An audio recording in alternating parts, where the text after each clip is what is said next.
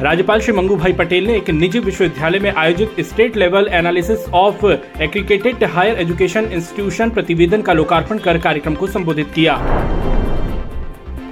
मुख्यमंत्री श्री शिवराज सिंह चौहान की अध्यक्षता में आज मंत्रालय में कलेक्टर कमिश्नर कॉन्फ्रेंस राष्ट्रीय गीत वंदे मातरम गायन के साथ प्रारंभ हुई।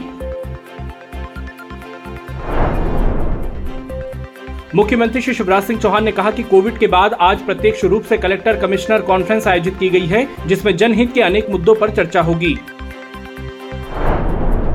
मुख्यमंत्री श्री शिवराज सिंह चौहान ने श्यामला हिल्स स्थित उद्यान में पौधे रोपे। मुख्यमंत्री जी के साथ Asmita women and welfare society के सदस्यों ने भी पौधरोपण किया। गृह मंत्री डॉक्टर नरोत्तम मिश्रा ने कहा कि इंस्टेंट लोन एप्लीकेशन बड़ी कैश के ज़रिए लोगों को ब्लैकमेल करने के मामले में पुलिस ने दो आरोपियों को गिरफ़्तार किया है।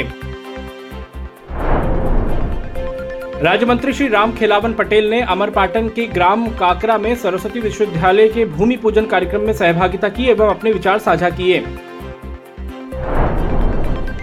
उमरिया ज़िले के प्रभारी मंत्री श्री रामकिशोर कावरे ने संत रविदास जयंती से शुरू होने वाली विकास यात्रा की तैयारियों की समीक्षा की और अधिकारियों को दिशा निर्देश दिए।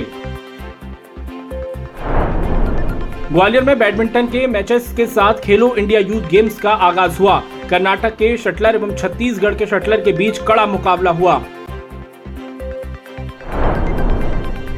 उज्जैन के माधव सेवा न्यास में खेलो इंडिया यूथ गेम्स का शुभारंभ एक फरवरी को सुबह दस बजे से होगा। यहाँ योगासन, प्रतिस्पर्धा एवं खेल आयोजन की सभी तैयारियाँ पूर्ण हो चुकी है। मंत्रालय स्थित वल्लभ भाई पटेल पार्क, भोपाल में राष्ट्रीय गीत एवं राष्ट्रगान का गायन माह के प्रथम कार्य दिवस, यानी एक फरवरी को प्रातः ग्यारह बजे होगा।